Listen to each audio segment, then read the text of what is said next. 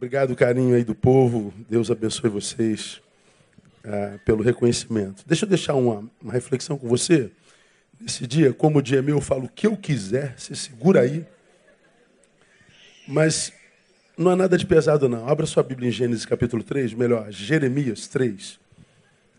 Eu tenho só meia hora, não vai dar tempo. E eu queria deixar uma, uma palavra que vem de lá. Me, me dá essa Bíblia, por favor. Vou precisar da lá. Jeremias, capítulo 3, retrata um dos piores momentos da história do povo de Deus, da história de Israel. E um momento no qual Deus tomou para com o seu povo uma atitude traumática, marcante e traumatizante. E essa atitude traumatizante está no versículo 8. Gênesis, Gênesis não.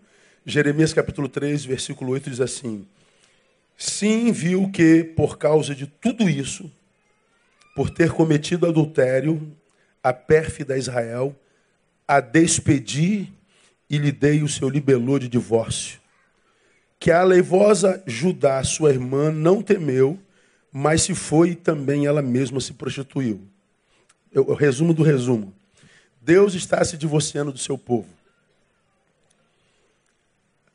O povo de Deus sempre foi conhecido na palavra como a sua noiva. A igreja sempre foi conhecida como a sua noiva. Esse período histórico, Deus está dizendo: Eu estou me divorciando de vocês. Ele está dizendo: Sou um Deus divorciado. E a gente sabe que o divórcio acontece quando o casal entra em litígio. Quando o noivo é Jesus ou é Deus, aonde você acha que está a culpa? Aonde você acha no casal que está a fonte do problema? Só pode ser na noiva. Aqui Deus acusa a Israel, portanto, seu povo, a sua igreja, de adultério. O adultério não é físico, é espiritual. Um povo que Deus tirou do Egito, caminhou com ele por toda a vida, chega a um ponto da sua história que abre mão da relação com seu Deus, com seu Criador e passa a adorar Baal. Deus fala de uma, de uma prostituição espiritual que trouxe sequelas e consequências. Diz o texto que Israel se prostitui, Deus se divorcia dela, portanto, é um povo de Deus sem Deus, é um povo de Deus entregue à sua própria sorte, portanto, é, optando pelo azar, e diz que agora é uma igreja sem Deus, entregue à própria sorte, tomada pelo azar, que começa a influenciar os da sua relação. Diz lá, sua aleivosa irmã Judá não temeu o que aconteceu com Judá e também foi se prostituiu. Texto duro. No versículo 9, agrava-se um pouco, porque diz assim: E pela leviandade da sua prostituição, contaminou a terra. Então ele fala de um povo de Deus do qual ele se divorcia, e que porque se divorciou, esse povo que era de Deus passa a ser maldição para a terra. Então fala de um Deus divorciado. Quando é que Deus se divorcia do seu povo? Quando a relação com ele se torna utilitarista, ou seja, quando o que ele dá se torna mais importante do que aquilo que ele é. E eh, quando a bênção se torna mais importante do que o abençoador é quando a nossa relação com Ele é utilitarista. E como você me tem ouvido pregar ao longo desses anos todos, se é uma coisa que nós não podemos perder de vista é a inteligência de Deus. Precisamos respeitar a inteligência de Deus. Ele sabe exatamente os intentos do nosso coração quando a gente entra nesse lugar, nesse lugar, quando a gente entra no quarto, quando a gente fala com Ele, quando a gente o adora. Quando nós vamos falar com Deus, nós já aprendemos isso. Deus não ouve o que eu digo, Deus ouve a intenção com a qual eu digo. Por isso ele diz que ele sabe o que a gente vai pedir antes mesmo da gente abrir a boca. Então ele diz: Você não precisa abrir a boca porque eu já sei o que você vai falar nele. Então por que, eu preciso abrir a boca? Porque Deus quer saber se há sintonia entre o que eu sinto e o que eu falo, entre o que eu penso e o que eu externalizo. Deus quer ver a sinceridade em nós. Então, a, a, a, quando a nossa relação com Ele é utilitarista, Ele então opta por se separar de nós. E quando isso acontece, a relação com ele já está prostituído, ou seja, ele não é mais o único Deus em nós. Quando eu olho para Deus e imagino que o melhor que ele tem para mim é uma coisa, mesmo que seja uma coisa que vai suprir uma ausência, uma necessidade, eu estou dizendo, Deus, eu estou na tua presença não por causa de ti, mas por causa do que tu tens. Quando eu me aproximo de Deus por causa do que ele tem, não por causa do que ele é, bom, eu já me prostituí. Eu estou vivendo a prostituição espiritual. Essa prostituição espiritual produz no povo de Deus o que conhecemos como secularização.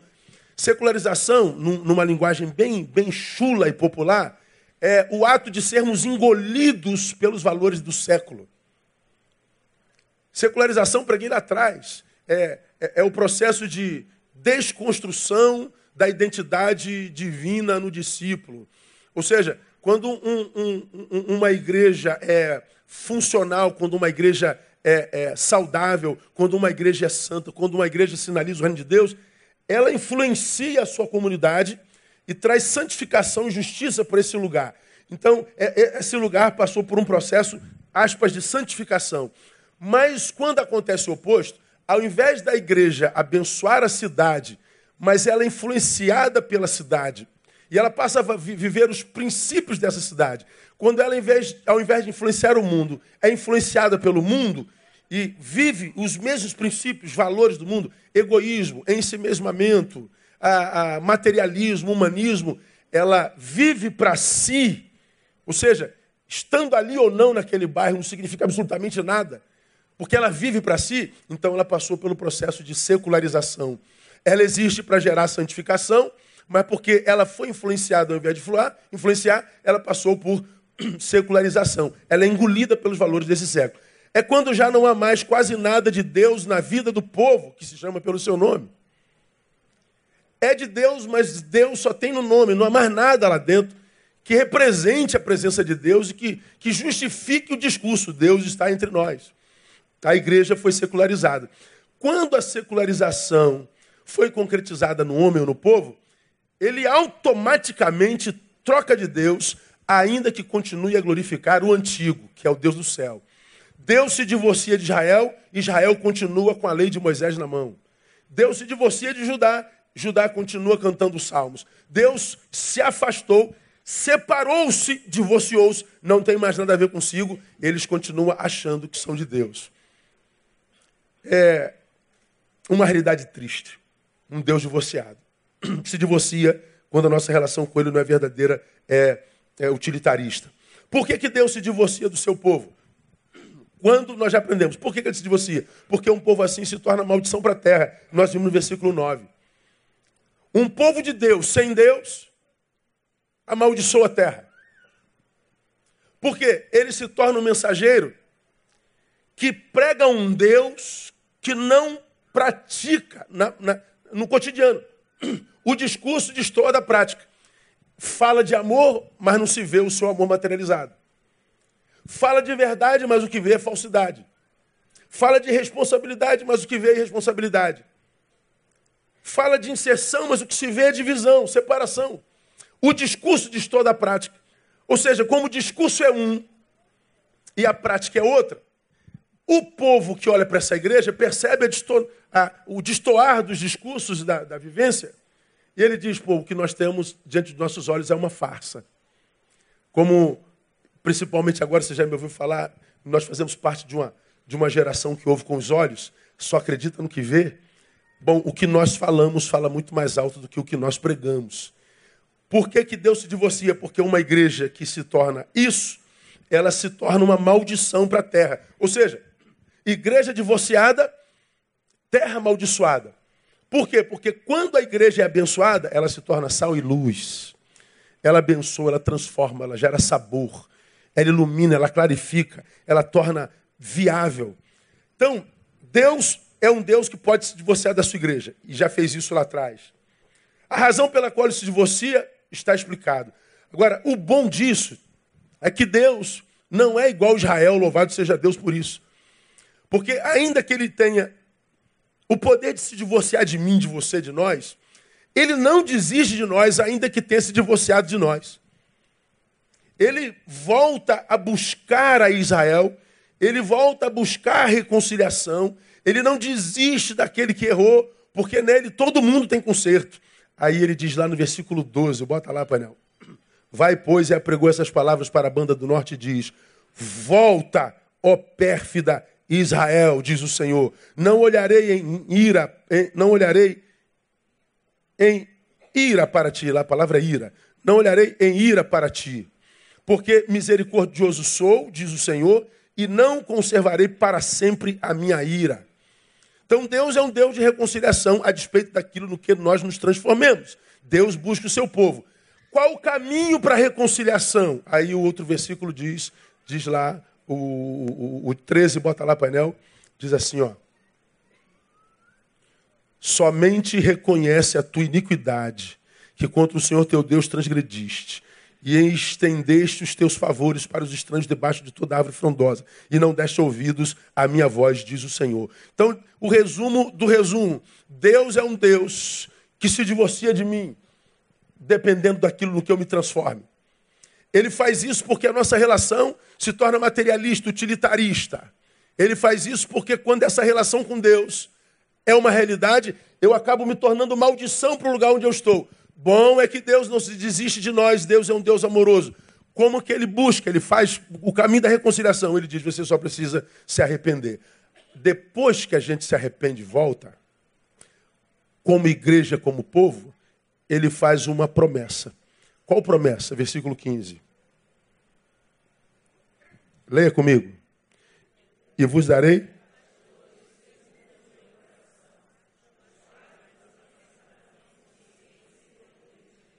É a promessa de Deus. Aí entra o pastor.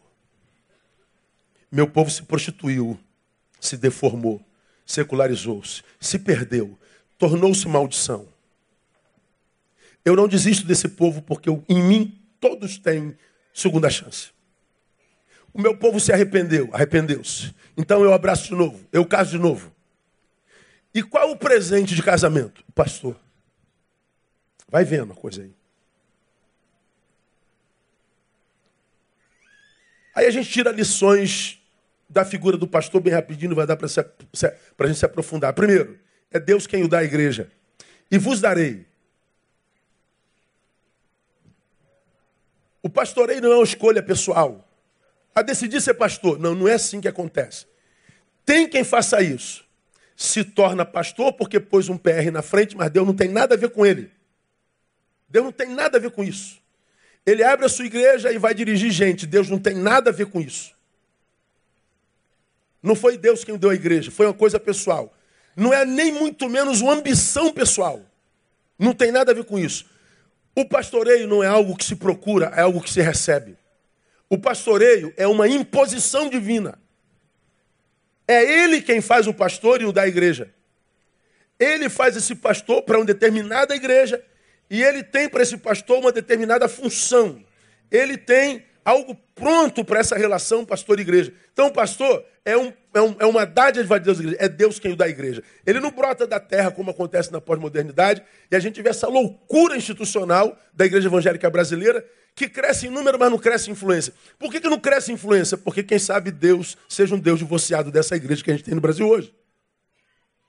Uma igreja não morre quando para de se reunir, uma igreja morre quando para de influenciar. E é muito raro nós acharmos uma igreja local que influencia o seu bairro como, imagino, Deus sonha. Por que, que 12 homens alvoroçam o mundo, 61 milhões de evangélicos não faz cosquinha no Brasil, como a gente tem falado aqui? Porque é possível, tristemente eu falo, que nós sejamos uma igreja brasileira da qual Deus está divorciado. O que Deus quer é reconciliação. E quando há reconciliação, Deus abençoa essa igreja com o pastor. Então o pastor ele não é o, o, o, o, dono da igreja, ele não é o impositor da igreja, ele não é o que, que carrega na mar, não. O, o pastor deveria ser um presente de Deus para a igreja. Mas ele é resposta de Deus para uma demanda no meio do seu povo de ordem contemporânea. A igreja vivia uma desordem naquele tempo. Qual era? Era a secularização. Ou seja, a incapacidade de viver para Deus no mundo sem ser influenciado por Ele. Ou seja, um povo despreparado para o seu tempo.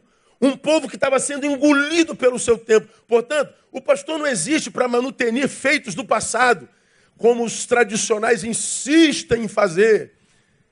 Que fazem guerra contra o pastor porque ele está modificando algumas estruturas dos nossos avós. Nossos avós morreram, chegou a época dos seus netos. E os seus netos pensam diferente, têm valores diferentes. Então a igreja ela precisa ser contemporânea o tempo inteiro, pregar a mesma mensagem de forma diferente. A mensagem não se mexe, a forma como se prega precisa ser mexida. A igreja precisa ser contemporânea. Isso precisa ser entendido pela igreja. Ela não existe para manutenir feitos passados, ela existe para abrir, ele existe para abrir caminhos para o futuro. Isso é o pastor.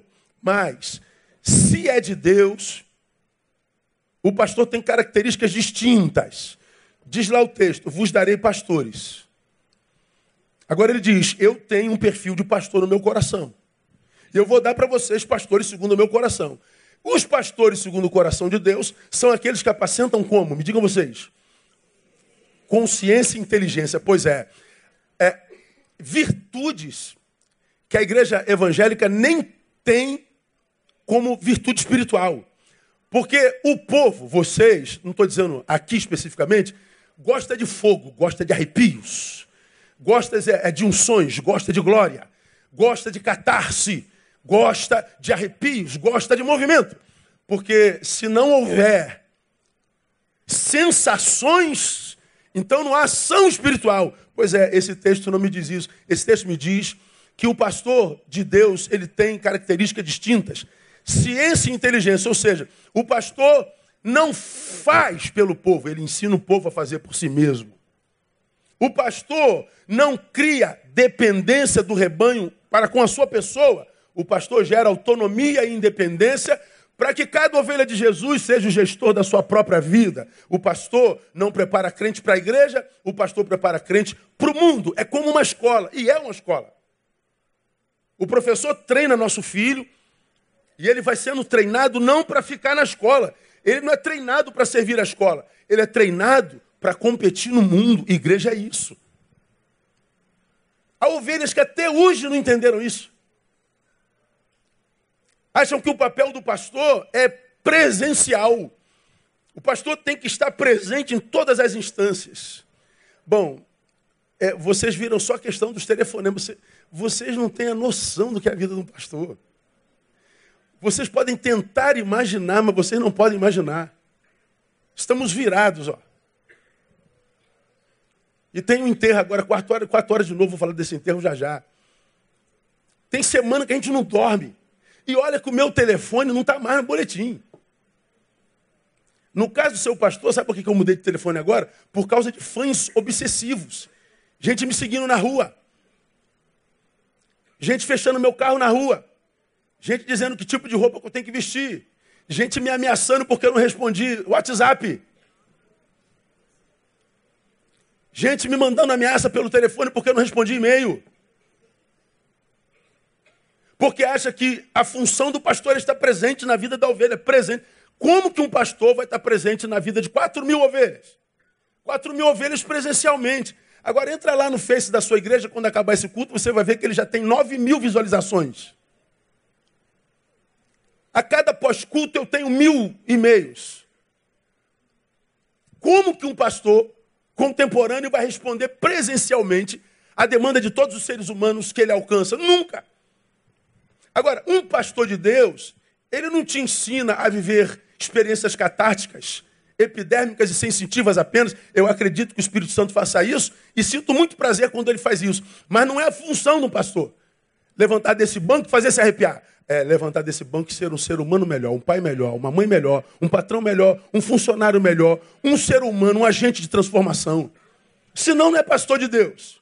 Então o pastor não prepara crente para a igreja, prepara crente para o mundo. É como uma escola. Aí, nesses 15 minutos, aqui eu queria gastar mais tempo, mas não vai dar, vou ter que correr.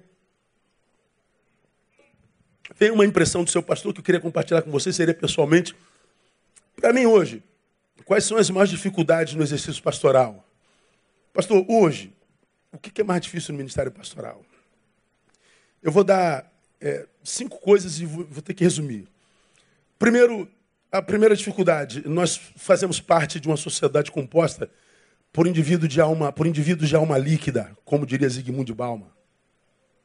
Escreveu um livro chamado Sociedade Líquida, que é fenomenal.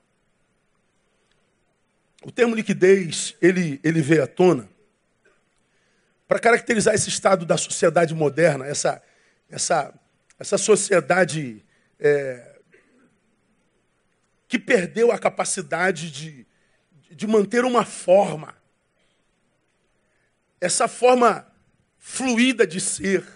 Ou seja, o que é hoje, amanhã não é mais. O que você viu amanhã, depois de amanhã não é mais. Essa, essa nossa incapacidade de construirmos sequer uma personalidade, de viver o que vivíamos na modernidade, solidez, quando a gente podia pelo menos fazer projeto para longo prazo. A gente começava hoje um projeto que a gente queria pronto daqui a 10 anos. E a gente ia trabalhando ano após ano. Hoje você não consegue fazer em janeiro o projeto para dezembro, porque em junho o que você planejou em janeiro já não serve para mais nada. Nós vivemos num processo ininterrupto de readaptação. Quando a gente imagina que se achou, o mundo muda e a gente tem que se readaptar de novo. E você luta mais uma vez para tentar se encontrar. Aí você diz, achei o fio. Quando você pega o fio, esse fio já está vencido, você tem que procurar outros fios. Esse processo de readaptação ininterrupta, ou seja, nós nunca nos achamos plenamente. Nós nunca chegamos a uma formação de personalidade. Portanto, somos a construção de uma geração despersonalizada, onde a subjetividade é diluída no coletivo e a gente não vê mais no ser humano consistência. Ou seja, ele é líquido. Quando eu digo líquido, eu estou dizendo que ele se tornou incapaz de reter valores e conteúdos, principalmente espirituais. É como que se, é, como que se, se é, sei lá, eu pegue essa garrafinha de, de, de, de, não, isso aqui é uma tampa, pô. Eu pego essa tampa, isso aqui é você, e a água é o que te habita, é consistência. Você, você joga o negócio dentro, isso vai boiar, vai me estragar. Pô. Tem que ser um, dá um negócio pesado aí, meu Deus do céu. Dá uma, uma moeda, dá uma moeda aí. Não tem uma bala, achei aqui. Uma criança vai ficar sem bala hoje. Tu joga lá dentro d'água, afunda. Não há nada nessa geração que você jogue como conteúdo e valor que ele consiga assimilar e espalhar no seu ser, de forma a vê-lo enriquecer, buscando plenitude e realização. O que você joga vai para vai o pé. O que você joga é desperdiçado. Essa geração perdeu a capacidade de reter conteúdos e valores. Aí, vazios, a gente se relaciona na autoafirmação. O tempo inteiro. Afirmação. Esse desejo de provar ao outro que ele está errado o tempo inteiro não é nada mais do que o desejo de tentar se convencer de que está certo. Porque quem está certo não discute com ninguém. Quem tem certeza do que é não precisa provar para ninguém coisa alguma. Essa luta que a gente vê o tempo inteiro, essa polarização, é gente irrealizada, que quer se impor pela guerra, pelo litígio, para que, quem sabe, provando ao outro que ele está errado, ele se convença de que está certo, porque até então, antes do litígio, ele não está convencido de nada. Pastorear uma geração que perdeu consistência para reter valores do reino é extremamente frustrante. É, é, é desanimador demais. É uma angústia pastorear nesse tempo para mim. Por quê? Porque as consequências desse, de, de, dessa alma líquida, qual é? É o infantil, infantilismo espiritual crônico o sujeito não cresce. Aí você vê um garoto de 16 anos com características de 16 anos. Quando ele chega aos 40 anos, ele está com a mesma característica de 16 anos. É a geração dos magoáveis. Magoei. Estou triste, estou aborrecido, vou embora desta igreja, vou largar esse ministério, eu vou embora desse casamento, eu não quero mais saber de você, eu estou magoado. É uma gente ridícula. A coisa mais triste para mim é chegar perto de um homem velho e depois de dez minutos achar um bebê. E você descobre que o corpo envelheceu, mas o bebê mal nasceu ali dentro.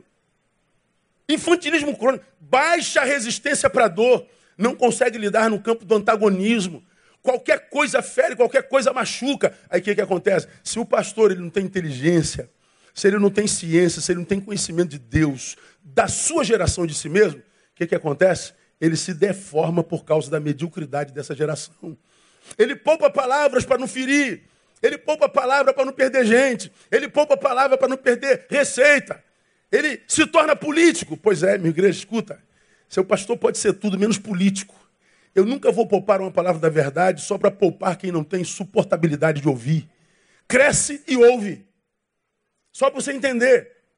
É insuportável pastorear nessa perspectiva. Uma outra dificuldade no pastoreio contemporâneo, esse individualismo generalizado. Nós estamos pertinho uns dos outros sempre, mas totalmente desligado uns dos outros. Cada um buscando o que é seu. É a nossa quase que total impossibilidade de viver o nós saudável. Consequência dessa impossibilidade, eu não preciso falar mais disso aqui, porque você está craque disso. Há tanto eu em mim que tu não cabe. Não é? Você já ouviu isso o ano inteirinho. Vai ouvir até o final do ano. Então, eu estou tão cheio de mim que tu não cabe. Nós não vivemos o nós. Quando não vivemos o nós, o que, que acontece? O que, que assola essa geração? Solidão. O que, que assola essa geração? Orfandade espiritual. Você não se percebe mais família em Deus. O que, que você vê mais? Provisão sem plenitude. Ou seja, você pode ter todas as coisas enquanto provisão. Essas coisas todas não geram plenitude. Por quê? Porque é um órfão espiritual. Porque tem solidão crônica. Não consegue estabelecer pontes, porque está cercado por muros. Ora, falar com um sujeito que não consegue viver a possibilidade do nós é jogar pérolas a porcos. Por quê? Porque a Bíblia diz, você aprendeu isso aqui há bem pouco tempo atrás. Ah, só quando o meu eu se encontra com o teu tu, é que nós podemos orar Pai Nosso. Só quando o meu eu se encontra com tu, que eu posso orar o pão nosso, dai-nos hoje. Se não há irmão, não há pai. Se eu não sou caminho para fazer o pão chegar a alguém, o pão não chega a mim. O que sobra é carência mesmo. Terceira coisa, dificuldade, o exibicionismo patológico. É a incapacidade de ser apenas para si. Tenho falado sobre isso desde o início do ano. Você que não consegue ficar sem produzir uma foto e publicar durante um dia, é porque você precisa ser no outro. Você precisa ser notado. Você não se basta. O que você pensa a seu respeito não te convenceu com relação ao conteúdo desse, desse, desse pensamento. Você precisa que o outro te, te, te, dê like. Você precisa que o outro te diga: você é linda, você é maravilhoso, você é sábio, você é o cara, você é a mina. Você precisa que o outro te avalie e te aprove. Esse exibicionismo é carência. Esse, cari esse, esse, esse exibicionismo é necessidade. É quando o que pensa de si mesmo não convence. A consequência disso aqui é trágico, né? litígio com o Criador. Porque o que você quer é glória, e Deus diz que Ele não divide a sua glória com ninguém. Quando você publica a sua imagem e não pretende, pela tua imagem, dar glória a Deus, que é glória para si, você entra em litígio com o Criador. Para mim, o Criador está em litígio com essa geração exibicionista. Isso é grave. Você passa, porque é exibicionista pastológico, a ter um conceito equivocado do sucesso. Você tem um conceito equivocado do que seja um ser bem-sucedido. Bem-sucedido não é quem aparece mais. Bem-sucedido é quem é mais verdadeiro. O bem-sucedido é aquele que se olha no espelho e diz: Você é verdade. É aquele que não vive dicotomicamente. É um cá e outro lá. Bem-sucedido é descobrir quem é nele conseguir sê-lo e ter coragem para sê-lo, para ele, e sentir prazer nisso. Porque se você, quando está só consigo, se angustia, tem necessidade da promoção, é, talvez você esteja em litígio com o Criador. Vamos terminar. Outra marca distinta que dificulta o pastoreio nesse tempo, o coitadismo. Gente que morre de pena de si. É a síndrome da vítima crônica. Todo mundo é culpado por eu estar como estou, menos eu. O culpado é o pai, o culpado é a mãe, o culpado é o passado, o culpado é o pastor, o cuidado é o porteiro, o cuidado é o pastor, o cuidado é o padre, o cuidado é o papa, o cuidado é o mundo. Ou seja, eu sou a vítima crônica desse sistema iníquo. Pois é, você é o mais mentiroso dos mentirosos na tua história. Porque ninguém é vítima 100%, como ninguém é algoz 100%. Enquanto você se enxergar errado dessa forma, como um coitado, você vai só alimentando o teu coitadismo e a sua, a sua, a sua infelicidade. A consequência mor, protagonismo impossibilitado. Ou seja, você nunca vai ser o protagonista da sua própria história. Você nunca vai ter o lugar de ascendência na sua própria história. Você vai ser sempre um coadjuvante. Na tua própria história você vai ser alguém que está no cantinho. Porque você está no cantinho culpando gente porque você não está vivendo a sua própria história. Então você está impossibilitando o protagonismo da tua história. Então a gente precisa ascender disso aí. O Evangelho nos capacita para isso. Eu termino. Uma das outras dificuldades do pastoreio na contemporaneidade é o humanismo. O humanismo é o que diz que o homem é o centro de todas as coisas. Protágoras, né? O homem é o centro de todas as coisas e todas as coisas convergem a ele. Ou seja, é o eu no centro. Eu sou o centro de todas as coisas. Como se todo mundo existisse para mim. E quem não me serve não presta. Quem não faz o que eu quero não presta. Como, como o telefone que tocou três horas da manhã, um desses aí, fala assim, pô, pastor, eu, eu, eu preciso muito falar com o senhor. O senhor estava dormindo?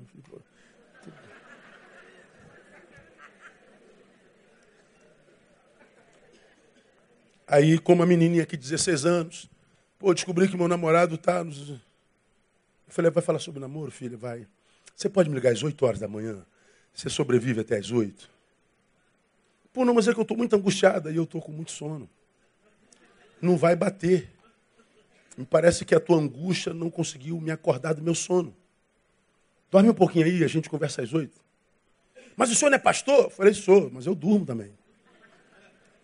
E estabeleço prioridades de, de emergências. As suas que dá para esperar até 8 horas da manhã. Tá bom, minha filha? Tá bom. Pum, desligou. Deve ter me xingado de, de, de abençoado até ungido. Ligou às 8? Não. Ou se matou ou sobreviveu. Não se matou porque está aqui me ouvindo.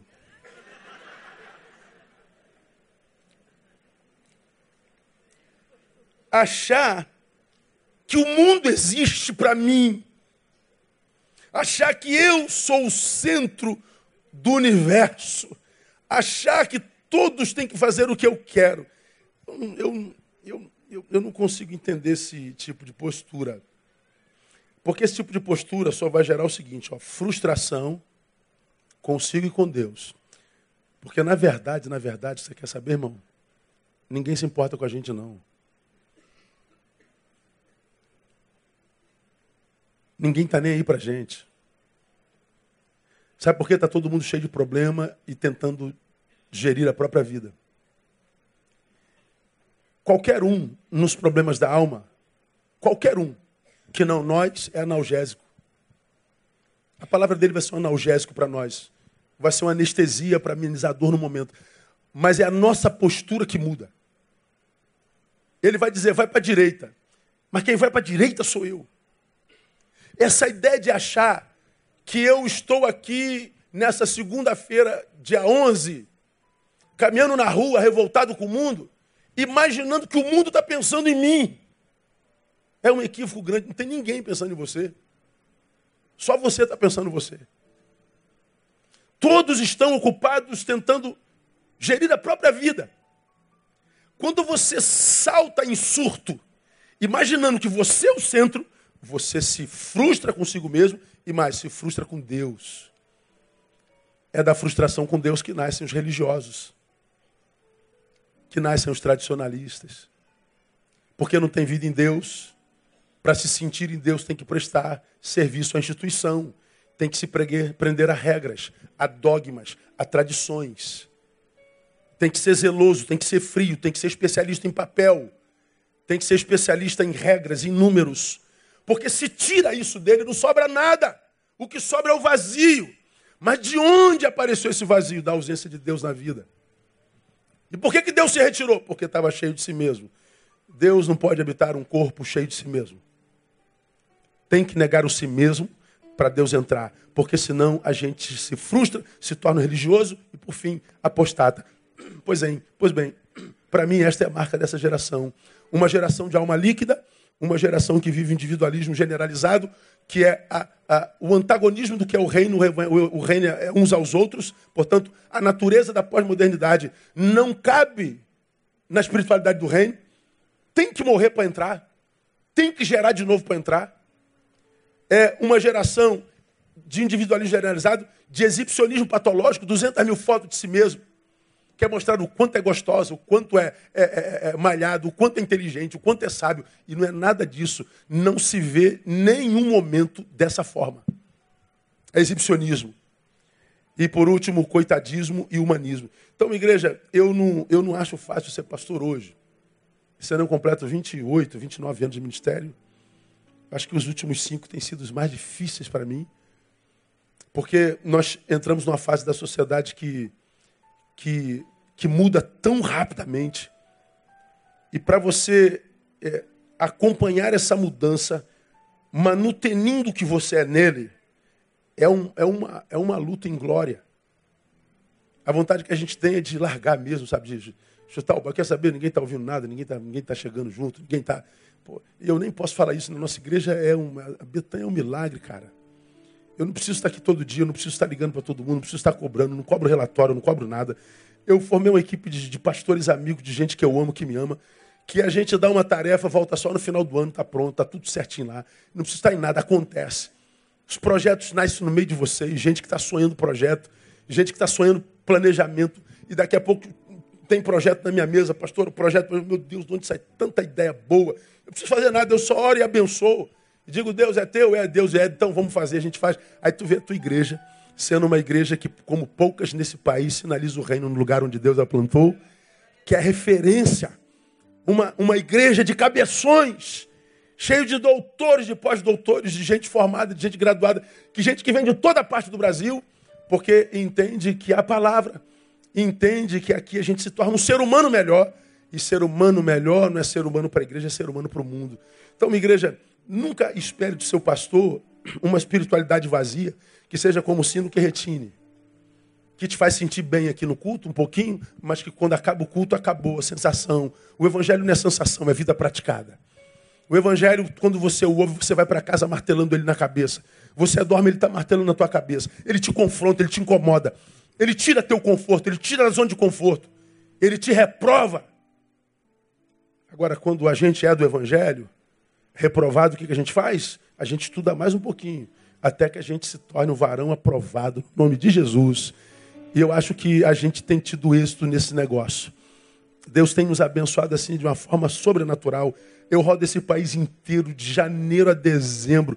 Eu vou em todas as denominações. Eu sou pastor de pastores, eu ouço pastores de todos os lados. E quando o que eu vejo é comparado com o que a gente vive aqui, meu irmão, você não tem noção. Deus olhou para nós e disse assim: Vou abençoá-los. E porque Deus nos abençoou, não há quem possa parar a gente no nome de Jesus. A Ele a honra e a glória e o louvor pelos séculos dos séculos. Aleluia.